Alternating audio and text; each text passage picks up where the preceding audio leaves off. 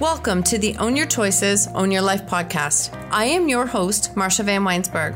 I'm a business coach, speaker, and author of the best selling book, When She Stopped Asking Why. On this podcast, we will use the tips, tools, and strategies used by myself and our speakers to break through and overcome the challenges in our lives. When we take radical responsibility of our choices, create boundaries, grow our courage, and practice self care and letting go of what isn't ours to control, we can completely change our stories. When we take full ownership of our stories, we take back our personal power, and this allows us to impact, serve, and support others by showing them that they are not alone and helping them find freedom from their stories. When you own your choices, you truly own your life. Let's dive in. Welcome back to the show. Today we are going to talk about what are you choosing to allow? This is a really powerful question that I encourage you to put into practice and take a really good internal look at your life and decide what are you choosing to allow. This topic comes up multiple times in my own coaching with clients in my membership space. It's a question on that reflects heavily on boundaries. What do we allow? What's in our life? And how do we recognize when we are carrying things that don't serve us? So, I want to give you some practical tips on how to work through this process of letting go when we realize that we are carrying things that are not ours to carry. And listen, again, no judgment, no shame. This is recognizing what you're doing that isn't working for you. We have all been here. We've all been here multiple times. Some of us have never even stepped out of this space. We literally are being directed energetically by what everyone else is doing. And if you're not sure that exists, like literally look at any kind of controversial statement on social media. I swear to God, there are trolls that are just sitting there waiting to pounce when something seems the least bit negative against a narrative, whatever that is. So the people are always there. We have to decide what we choose to allow into our space because that affects our energy, how we show up, and what that looks like. So, this concept, again, comes up all the time. But I want you to think about it is because it actually impacts us more than we think it does, especially if you are a person who is building a business in the online space, because this is like access to you, right? Your phone this beautiful device that allows us to do our business hmm, is like access to you directly to you. And so I've had, you know, I've had, there have been times where, and I'm so much better, thank God, because I surround myself with people who remind me too. But I'm so much better about not like being on my phone regularly, going to it, um, feeling the need to return all messages at once. Um, I don't have any notifications on. They drive me batshit crazy, to be honest. So if that's one thing, I'm going to say, if you just be mindful like how do you respond if notifications go off? I refuse to have my phone telling me when i when i have to look at it. That is like a my energy is going everywhere and that doesn't work. And i also notice that when i have i'm around people whose notifications go off regularly it just hits a nerve for me. So i know it's a very sensitive thing for me. And again i don't judge that. I just know that that's something that's there so we're in this time when we are building our business online, which is incredibly beautiful, convenient, and like so much that we get to do with our phones. But it also allows the world to have access to us. And so I've gotten into this space where I, I you know, I, I will post on the weekends, but if I feel like it, I do. But if I don't, I don't. Like I don't feel like I have to but I don't always return all messages on the weekend. And that is because I have had to build in some very specific space for myself because I'm not good at it, to be honest. I actually, I'm getting better at it, but I, it's not second nature for me. So that might even mean that on the weekend, I'm literally putting my phone in a different room. It's turned off so that I'm not tempted to go return messages or not tempted to do something. It's knowing that that work is going to be there and Monday I have lots of time to get back to it. It's allowing that permission piece. And what can happen sometimes is all of a sudden it feels like, oh my gosh, like this one person. And I had this a few weeks ago. One person left me, I don't know, I don't even know, six, eight DM messages. And they needed something answered immediately. It was not urgent. It wasn't urgent, but it was to them, but it wasn't urgent. And I think that's the piece of it so this is not about that other person sending the message. This is about me owning my reaction to it. And this is what I want you to look at in your own life is what are you choosing to allow? Because whatever you are choosing to allow is what will continue. It's simple. If you want to operate with zero boundaries, full open access, no no space, no grace, no nothing, then you're making that a reality. You're creating that and I say all this with love. I know that this might trigger you, but I really want to share this. So, boundaries are our highest form of self respect. I have a number of episodes on boundaries because it's such a relevant topic. What we choose is what we allow into our lives. Like we decide at all times what we're allowing into our life. That is people, energy, experiences, messages, phone calls, texts, um, social media, all of these things. We are choosing how we are allowing ourselves to feel all of it is on us and all of it is our responsibility. It is 100% our responsibility. And I know that that can be a triggering thing. I understand that. But what we allow is what will continue. So, it honestly is that simple. When you change your response to something or someone in your life, then that might cause another ripple effect. So, let me give you a scenario. If all of a sudden you don't like how somebody is um, sending you a message, is responding to something. And understand some of these messages can come from family. I know it's hard. I, I get it. I've been there. But when you allow all that to come into your space and you physiologically have a response when your phone goes off, when there's a message there. Like you feel this, like, oh my God, I don't want to deal with this right now. That is your body's way of saying you need a boundary in place. Like anytime there is an anxiety response, you need a boundary in place. You do. And so, again, what you allow is what will continue. If I look at it and say, okay, I need that boundary in place, that does not mean that I need to send a message, apologize five times because I am honoring my boundary and giving myself time and space. I decide if I need to give that an explanation. So in this case, for example, I didn't answer my DMs for three days. And when I saw the message by the end of the weekend, it was very much, I could tell this person was frustrated. And I said, I have a strict policy. I don't return DM messages on the weekend. And their response was, Well, how was I supposed to know that? I'm like, Because I wasn't answering. Like, it's just simple. I'm not answering. If I follow that up with a bazillion apologies for trying to take some time for myself, I am devaluing what I am giving back to myself. So be very mindful what you're doing there because you don't need to apologize to somebody over and over and over for not returning a message. You just don't have to. And so when they how they choose to respond is their choice. That is 100% their choice.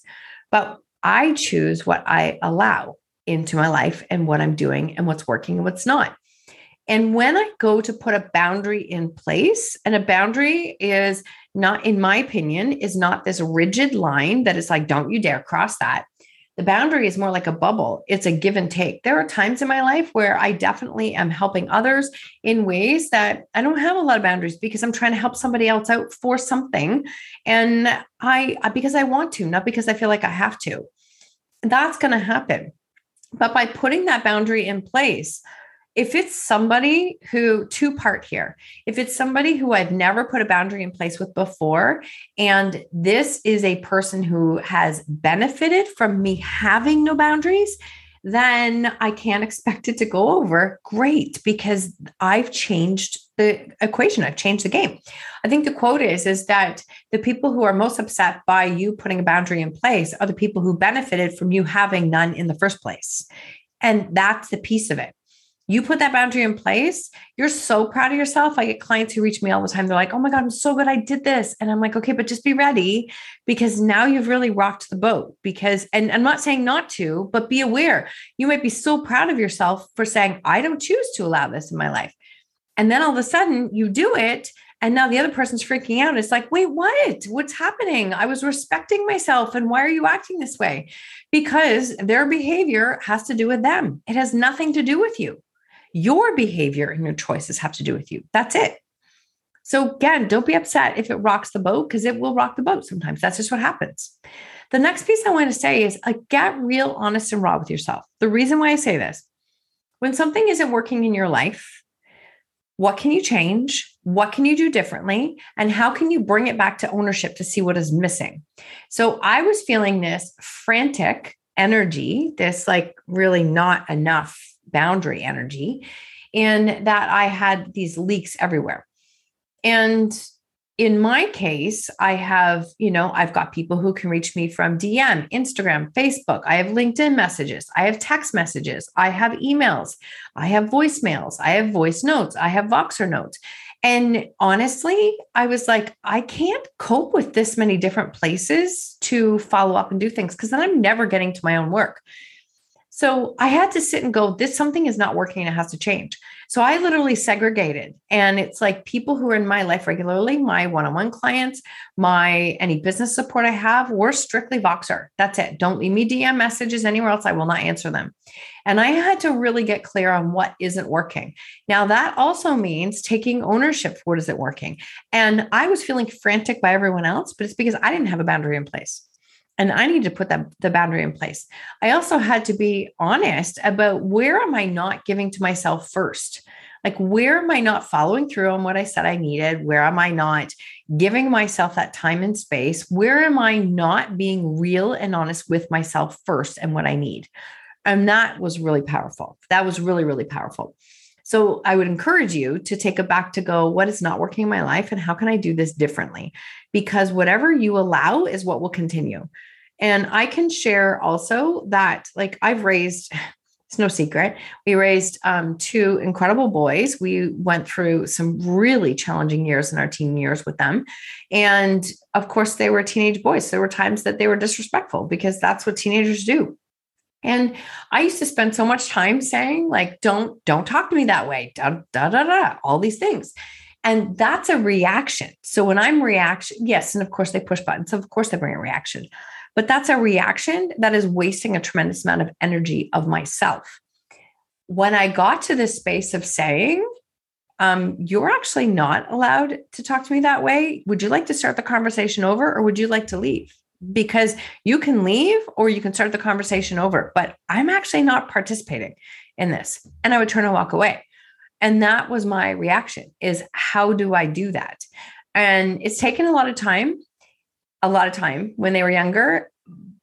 The best thing I learned, and that then spilled into everything else in my life and business, the less I reacted, the more powerful my comments were, the more powerful my boundaries were. I didn't need to react. It was that, yeah, nuts not allowed. And you can either start your sentence over or you can leave. I've taught them how to not to just be respectful, but what should they allow in their own life.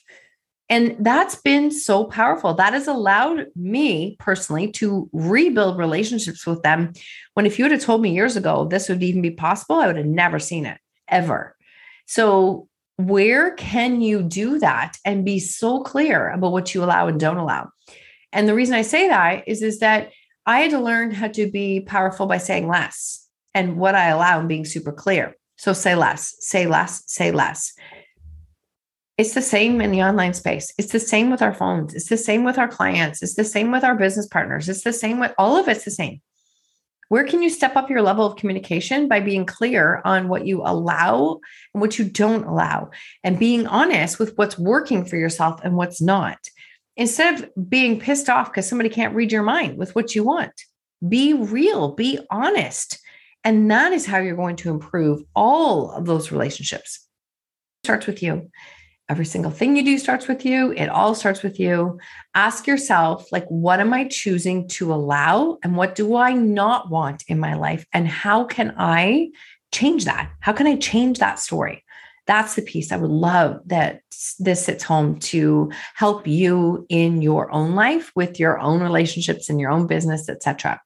And the last thing I know this sounds really, it might sound really simple, but if you're dealing with a frustrating situation um, through work, through a client, through whatever, then and you are responding and you're in this pissed off state when you're responding to a message, probably not the time to be doing it.